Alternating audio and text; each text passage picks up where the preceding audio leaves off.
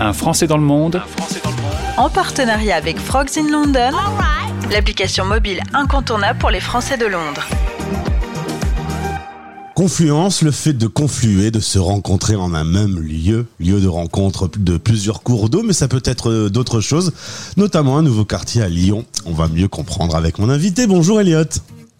Bonjour Gauthier. Alors je t'appelle, je vais très bien, merci, je t'appelle Eliott, mais je devrais plutôt t'appeler Confluence, c'est ton nom d'artiste. C'est ça. On va revenir un peu en arrière, en effet, tu es né à Lyon à 12 ans. On va t'emmener voir David Guetta, et là... Une révélation, ouais, puisque je tombe amoureux un peu du DJ, on va dire.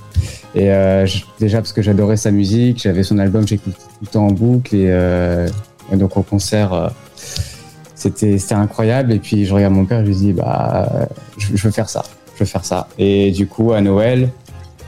la même année, 2012, j'ai eu mes premières platines et depuis ce jour-là, voilà, je continue à mixer et je produis ma musique aussi. On va en parler, t'as fait quand même un parcours intéressant sur la radio des Français dans le monde, puisque en 2014, tu pars en famille à Londres, papa trouve un travail là-bas, donc tout le monde déménage, papa, maman et les deux enfants. À 13 ans, tu te retrouves dans une école anglaise, et là, tu avais juste des bases en anglais. Ça a été le début ou ça a été un peu violent ? Je pense que ça a été un peu violent parce que forcément tu te retrouves dans un autre univers, on va dire, parce que tout le monde parle anglais, t'as plus forcément tes potes, voilà, il y avait aussi la famille qui manquait, tout ça. Mais honnêtement, voilà, vu que j'avais déjà un peu les bases, c'est vrai que je me suis fait assez vite des amis, parce qu'un Français qui arrive à Londres, je pense que les gens là-bas, ils aiment bien. Et puis, en un an, ouais, j'étais pratiquement bilingue et ça allait. C'est surtout le début, c'est un peu compliqué. On a l'art de souvenir des choses agréables et on oublie vite les choses moins agréables. Tu te souviens vraiment qu'au tout début, les premières semaines, c'était difficile, ta vie à Londres ? Le temps d'adaptation, je pense. Et puis c'est vrai, tu sors dans la rue, t'entends plus tellement parler français, quoi. C'est un peu dur. Et puis t'as pas forcément d'amis, t'as pas... Enfin si, il y a les parents, il y a le petit frère, mais voilà, ça s'arrêtait un peu là. Et puis il y a l'appréhension de beaucoup de choses aussi. Bien sûr. T'as connu un peu le choc que tout le monde vit en expatriation, quoi, un petit choc culturel. Je pense. Ouais. Tu vas rentrer au Point Blank Music School, une école pour apprendre à devenir DJ, à faire de la production sonore, une école réputée. Parle-moi un peu de cette école. Cette école, il y en a 5 dans le monde, donc une à Londres, une à Mumbai, une à Los Angeles, une à Ibiza et la 5e, je sais plus. Mais c'est la meilleure école en tout cas de production et de DJ dans le monde. Il y a plein d'anciens élèves qui sont devenus assez connus en tout cas et qui font des gros festivals et qui ont explosé mondialement. Et non, franchement, j'ai eu vraiment de la chance, en tout cas, d'avoir pu intégrer cette école et j'ai appris beaucoup de choses. Et voilà, c'est une nouvelle étape qui se termine aussi. Eliott, t'as conscience que être porté par ses parents dans le projet de travailler dans le monde artistique, dans le monde de la musique et dans le monde du DJing, c'est pas courant. Souvent, on dit non, c'est pas un métier. C'est vrai. Non, c'est vrai. J'ai beaucoup de chance par rapport à ça, mes parents et. Ont tout le temps été derrière moi, à me supporter, à me dire écoute, si c'est ce que tu veux faire, vas-y à fond. Et non, j'ai vraiment eu de la chance parce que je sais que voilà, c'est un monde, le monde de la musique qui est très très difficile, surtout aujourd'hui. Ouais. Je pense qu'il faut rien lâcher, faut bosser, voilà. Et faut aussi se trouver un peu une voie unique, on va dire, pour se démarquer des autres. Ça, je pense que se démarquer des autres, c'est de plus difficile et de commencer à se faire un petit nom aussi, c'est ce qui est difficile. À l'occasion des 25 ans Star, tu vas te retrouver à mixer à la grande soirée qui est organisée pour l'anniversaire de l'Eurostar. C'est un bon souvenir, ça ? C'était génial, il y avait du beau monde. J'ai mixé, c'était au Savoy Hotel, qui est un hôtel victorien, qui a toujours gardé un peu ce style victorien, qui est superbe. La salle était superbe. Et puis, il y avait 3 autres DJ aussi. Donc, moi, je représentais la France. Il y avait 2 DJ belges, qui étaient 2 frères DJ belges, très sympas, et un DJ anglais. Et ce qui est marrant, c'est que je suis arrivé là-bas, je me suis dit, bon, bah, on va avoir le même âge et tout. Et ils avaient tous, ils avaient 40, 50 ans, donc j'étais un peu plus jeune. Donc, c'était assez rigolo. Mais ouais, non, vraiment trop bonne ambiance. Et on garde un peu contact aussi aujourd'hui. Et, donc, c'est cool.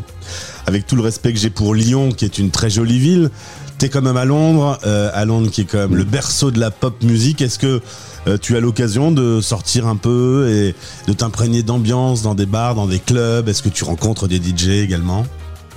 J'ai pas tellement rencontré de DJ. Je sais qu'une fois, mon père, il devait faire une interview avec Joris Delacroix, mais c'était il y a longtemps, je crois que c'était en 2018 ou 2019, donc j'avais pas un bon niveau à cette époque. J'avais fait écouter un morceau, mais bon, je me suis dit...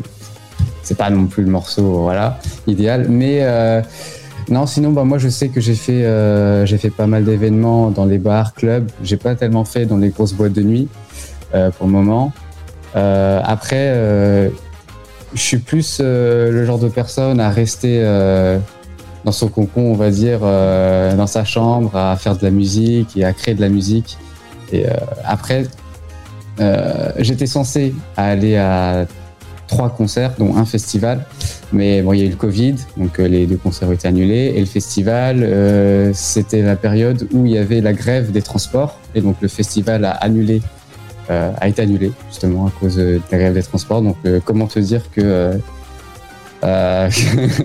pour le moment, les concerts, c'est pas pour moi. Oh, les opportunités vont arriver, Eliott, ne t'inquiète pas. Alors justement, on va aller dans ta chambre et là, tu deviens Confluence. C'est le nom que tu as retenu, le nom d'artiste que tu as retenu. Donc sans doute en rapport un tout petit peu avec tes origines lyonnaises. Ouais, carrément. Bah ouais.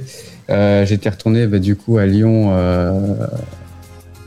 Bah déjà, j'ai pas tellement vécu parce qu'après on était sur Fleury, dans le Beaujolais, pendant 7 ans. Et on est retourné à Lyon en famille, c'était je crois en 2015 ou 2016, je sais plus exactement. Et on se baladait à un moment donné dans le nouveau quartier de la Confluence. Et j'ai adoré ce quartier. Et puis je trouve que le nom Confluence, la définition que ça donne, la jonction entre 2 cours d'eau, moi je prends ça pour la jonction de plusieurs choses, la musique, l'amour, ça peut être l'Angleterre, la France, par exemple. Donc ouais. Tes références musicales, est-ce que certains artistes t'inspirent plus que d'autres? Ouais, il y en a énormément, je pourrais pas tous les dire, mais au début, voilà, il y a eu les plus gros artistes, David Guetta, Avicii, voilà. Après, c'est vrai que je me suis plus tout doucement dirigé vers la house, peut-être un peu underground, on va dire. Et puis en 2019, j'ai découvert un label anglais, Anjuna Deep.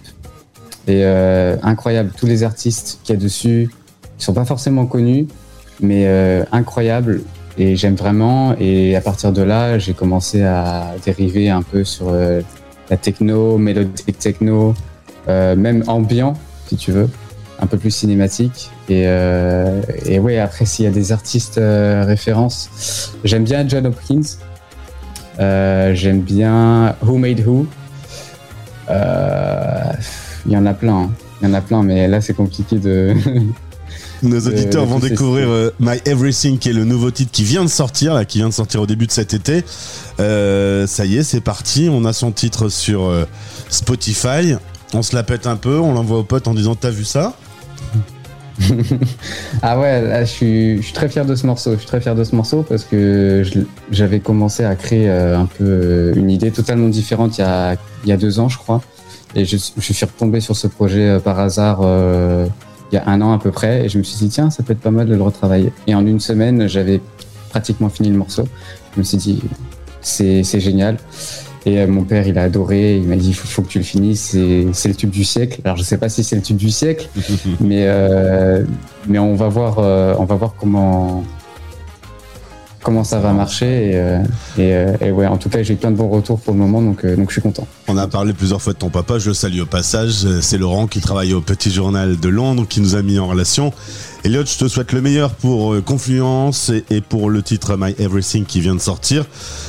C'est quoi tes projets là à court et long terme? Alors long terme, c'est peut-être de remplacer Guetta, et à court terme à court terme, bah déjà, je pense trouver un boulot à côté de la musique, parce que bah déjà c'est pas facile de trouver en tout cas du taf dans des boîtes de nuit ou voilà, se faire de l'argent. Donc peut-être trouver un taf à côté de la musique, peut-être continuer à produire mes morceaux et voilà. Et je pense, j'espère un jour en tout cas. Je sais pas si je serai le futur David Guetta, mais si je peux arriver à un niveau où voilà, j'arrive à gagner un peu ma vie grâce à ça, ce serait top. Déjà, ce serait top. Voilà. Félicitations pour ton diplôme le 4 juillet. Je t'ai vu en tenue. C'est comme dans les films. Hein. On est dans tous les clichés avec les chapeaux carrés, tout pareil. Ouais, c'est ça. C'est génial. Et puis ouais, bah, ça m'a permis aussi de retrouver des potes que je reverrai peut-être plus pendant longtemps. Et ouais, non, franchement, c'est une belle étape. Pour moi et en tout cas je suis fier moi du chemin que j'ai parcouru jusque-là et à voir par la suite. Eh bien je te souhaite le meilleur, et en tout cas pour faire également ce métier de DJ, faire danser les gens, c'est assez magique. Les gens se rendent pas spécialement compte, mais quand on est derrière les platines et qu'il y a devant nous 10, 20, 30, 100, 2000, 10 000 personnes qui dansent sur sa musique, c'est très étonnant et c'est très excitant. Bon courage et à bientôt alors sur l'antenne. Merci beaucoup. C'était un Français dans le monde, en partenariat avec Frogs in London, l'application mobile incontournable pour les Français de Londres. Téléchargez maintenant votre appli gratuitement depuis frogsinlondon.com.